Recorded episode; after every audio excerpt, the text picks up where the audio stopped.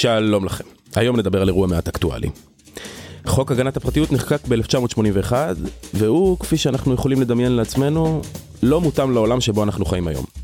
זה עלה לאחרונה לא מעט לכותרות בהקשרים כאלה ואחרים, שלא ניכנס אליהם, וזה גם לא חשוב. השורה התחתונה היא שהפרטיות שלנו יותר שברירית מאי פעם. וגם החוק צריך להתאים את עצמו לעידן החדש.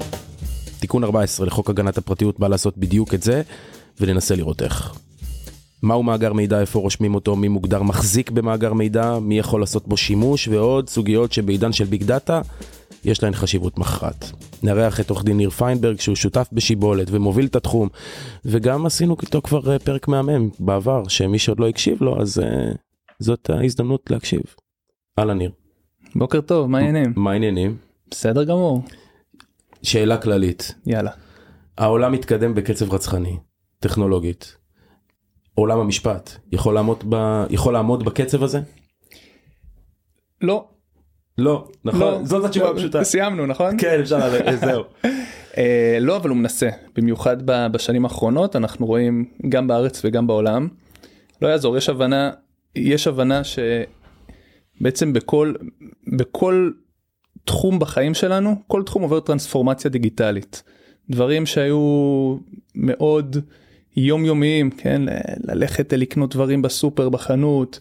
אה, אתה יודע, יש שם כבר דברים שלא יכולנו לדמיין. מקרר שיודע איזה דברים חסרים לך בתוך המקרר ולעשות את ההזמנה בשבילך. אה, מי חשב על דברים, דברים כאלה? אינטרנט אוף. אה, אז, אז מחוקקים רואים את זה בכל מקום. הכל מחוקק והתחום שמעניין אותו.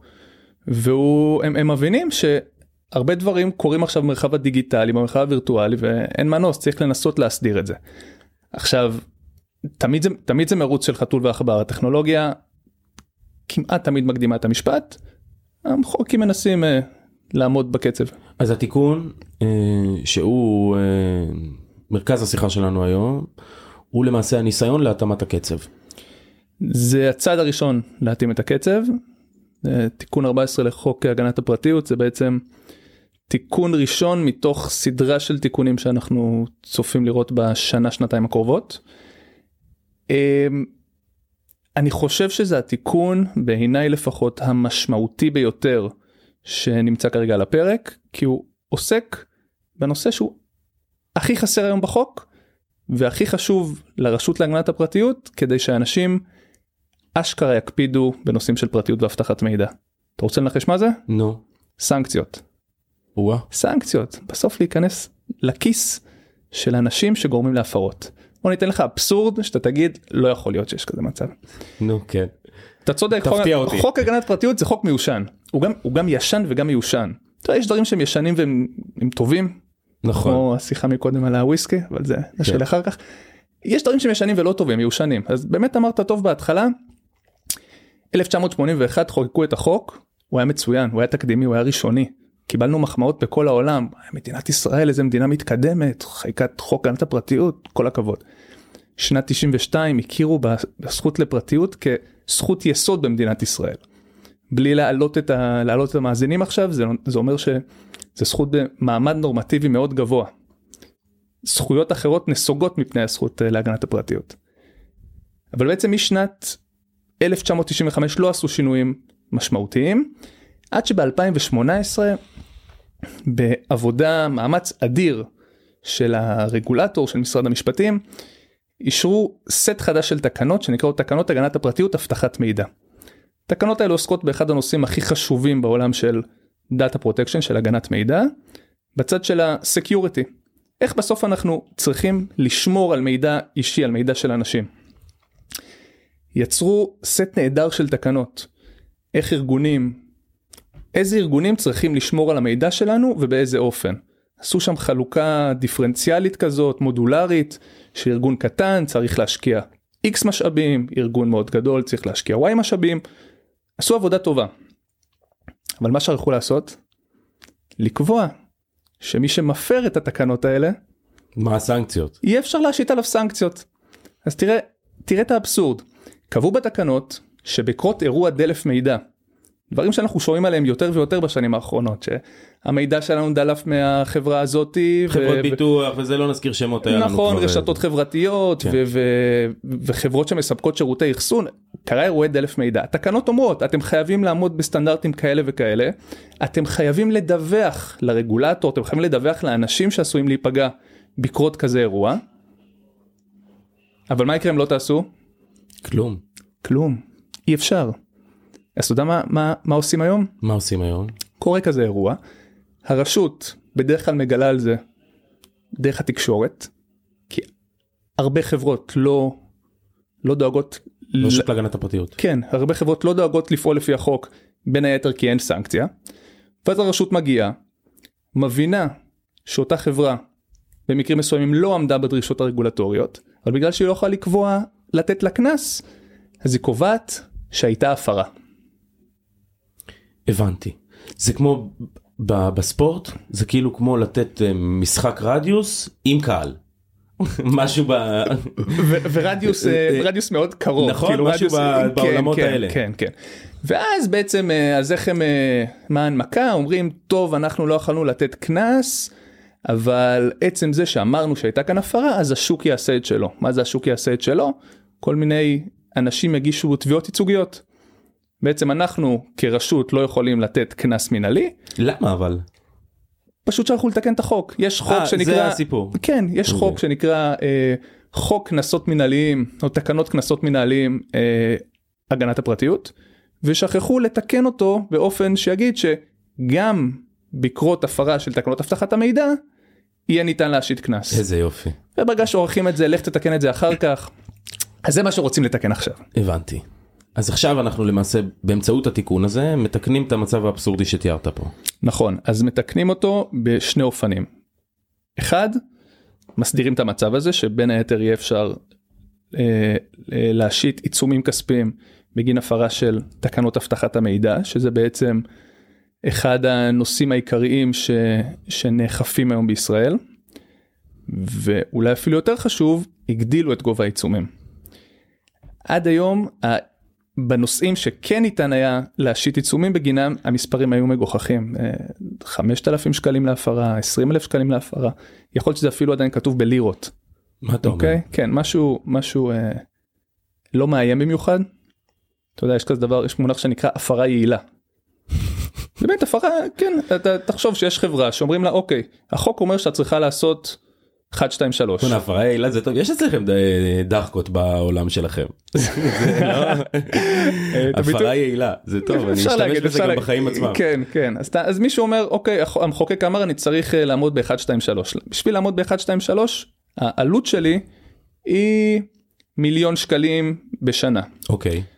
עכשיו אתה מסתכל ואתה אומר מה יקרה אם אני לא אעמוד בזה? אתה הולך ליועץ המשפטי שלך אתה שואל אותו מה יקרה אם אני לא אעשה? את זה הוא פותח את החוק הוא אומר אתה יכול לקבל קנס של אלף שקל. הבנתי. אנשים לא רואים אני עושה עם הידיים עכשיו תנועה של אה, מאזניים. כן. נראה לי שאנחנו הבנו. בדיוק. אז אז מה שעשו עכשיו העלו את הגובה של הקנסות גם כאן עשו איזה שיטה דיפרנציאלית כזו אבל עכשיו בגין הפרות אפשר להשית קנסות שמגיעים עד ל-3.2 מיליון שקלים. אז רגע לפני שאנחנו מאבדים את המאזינים כי נכנסנו פה למספרים וזה וכל מיני נכון, חישובים וזה כן. אז נסביר שהשורה התחתונה היא שעד כה למעשה החוק להגנת הפרטיות שנחקק ב-1981 היה אמנם מאוד תקדימי לזמנו התיישן כי הטכנולוגיה הלכה קדימה ואתה אומר שנעשה במהלך. נעשתה במהלך השנים טעות בסוף שנות התשעים החליטו לחשוב על הנושא הזה מחדש ניסחו סט של תקנות התחילו לנסח סט של תקנות להתאים את עצמנו לעולם החדש ואז אמרו רגע ניסחנו את הכל אבל הגענו להפרה יעילה אין לנו שום דבר לעשות חוץ מלהגיד שהייתה הפרה ועכשיו התיקון הזה נוגע לאנשים בכיס אומר הפרתם תשלמו ועכשיו אתה אומר שזה עד 3 3.2 מיליון ש"ח להפרה. מיליון ש... להפרה הבנתי. שהרבה פעמים באירועים כאלה יש לנו כמה הפרות אז המספר יכול להיות פה כבר רציני. הבנתי. עכשיו תראה זה גם זאת סוגיה שהיא היא מעניינת בהיבט של הכלכלה הישראלית באופן כללי כי היום בגלל הטכנולוגיה אז מאגרי המידע יכולים להיות גם בכל מיני מקומות. יכולים להחזיק אותם פיזית בשרתים בכל מיני מקומות. איך אוכפים את העניין הזה והאם יכול להיות שבגלל שעכשיו יש פיקוח אמיתי וסנקציה אמיתית יחליטו גופים להעביר את מאגרי המידע שלהם לחו"ל. שאלה מצוינת אני אנסה להסביר. אז בשביל להסביר אני רגע שט אל מעבר לים אל השכנים שלנו באיחוד האירופי. אז באיחוד האירופי הם ידועים בקדמה שלהם בכל הנושא של הגנה על מידע אישי. עוד מימים ימימה ובוודאי היום ב2018 הם יצרו סט חדש של תקנות שנקרא gdpr מאוד מקיף עם שיניים אכזריות שם אפשר לקבל קנסות מאוד גבוהים עד 20 מיליון יורו להפרה סכומים מאוד מאיימים.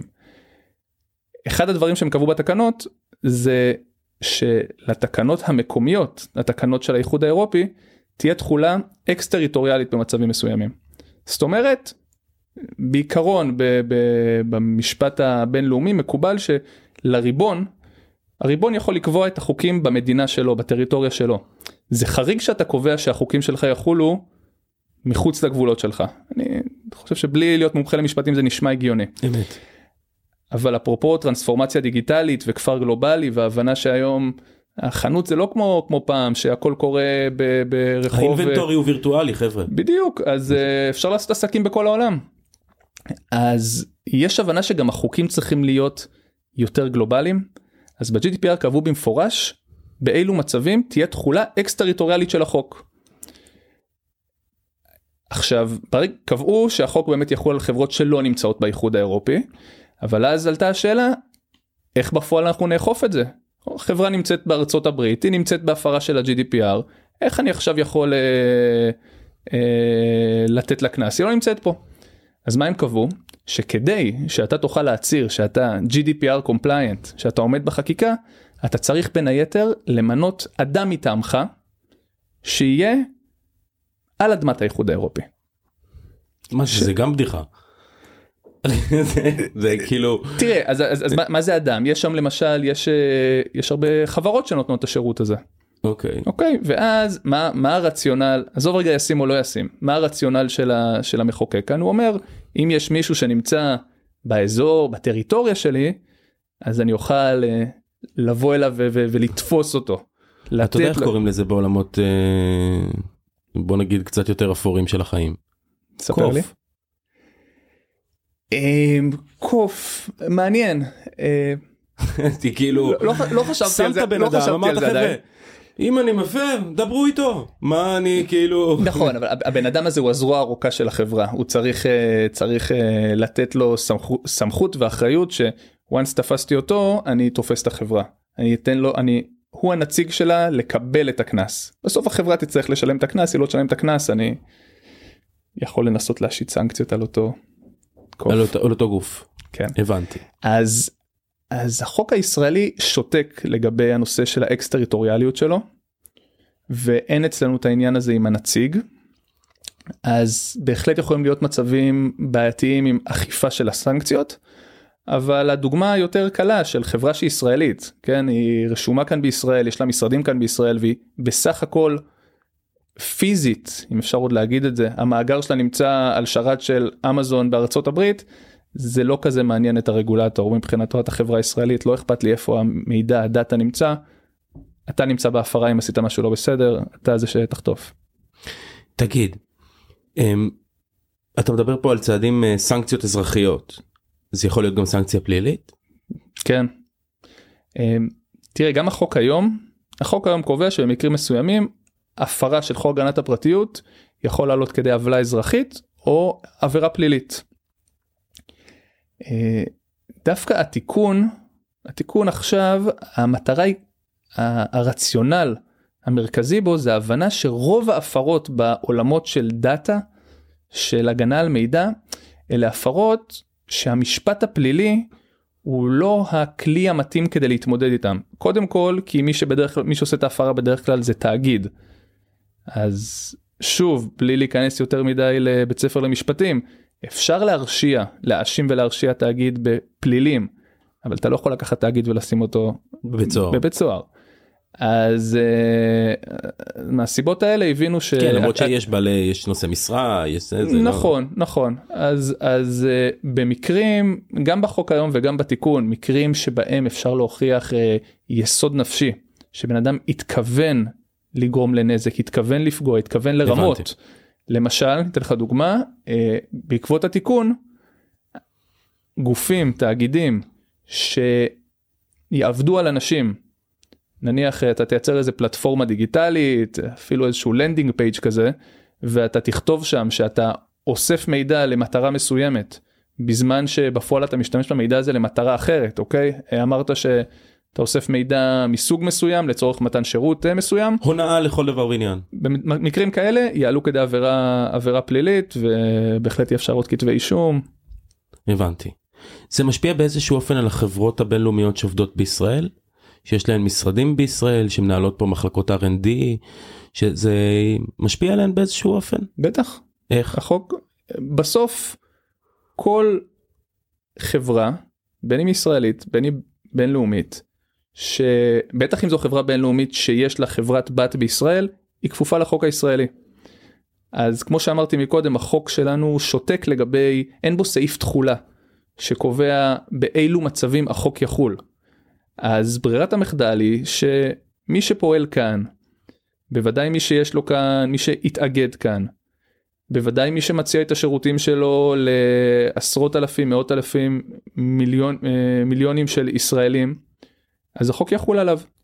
וזה אתגר לא פשוט הרבה פעמים לחברות בינלאומיות, בין היתר כי הם לא יודעים לקרוא עברית. וואלה, אה, נכון. כן. וזה לא זה, זה, זה, זה אתגר קטן אז לוקחים לוקחים יועצים כן, מקומיים. לא, אבל עדיין זה, לקרוא עברית זה זה אלא להבין את הישראליות. לגמרי. וגם שיטת המשפט שלנו היא, היא קצת אה, אנחנו מנסים להתקרב לשיטה המערבית המקובלת אבל אנחנו עדיין לא שם. אז הם אה, חושבים שהם רגילים לעמוד בסטנדרטים הכי גבוהים ומקובלים בעולם. ואז הם מגיעים פה ורואים playbook אחר לגמרי. אז כאב ראש זה מעצבן. שאלה אחרונה לסיום שהיא לא קשורה לעריכת דין או בסוף אתה אזרח כן, לפני שאתה עורך דין אתה אזרח. נכון. אמ, אולי נשחרר את זה כלומר אין לנו כבר פרטיות יודעים עלינו הכל. אה, המידע שלנו נמצא בכל מקום. למה צריך את זה אולי פשוט נפנים שצריך לשחרר את העניין הזה ואין דרך לאכוף את הדברים האלה. אתה יודע מה התשובה הקבועה שלי? נו. No. תביא את הפלאפון שלך. תביא את הפלאפון, פתח אותו, תן לי קצת... אה, עורך דין ניר פיינברג, בזה נסיים. היה לי תענוג לשוחח איתך. גם לי, תמיד.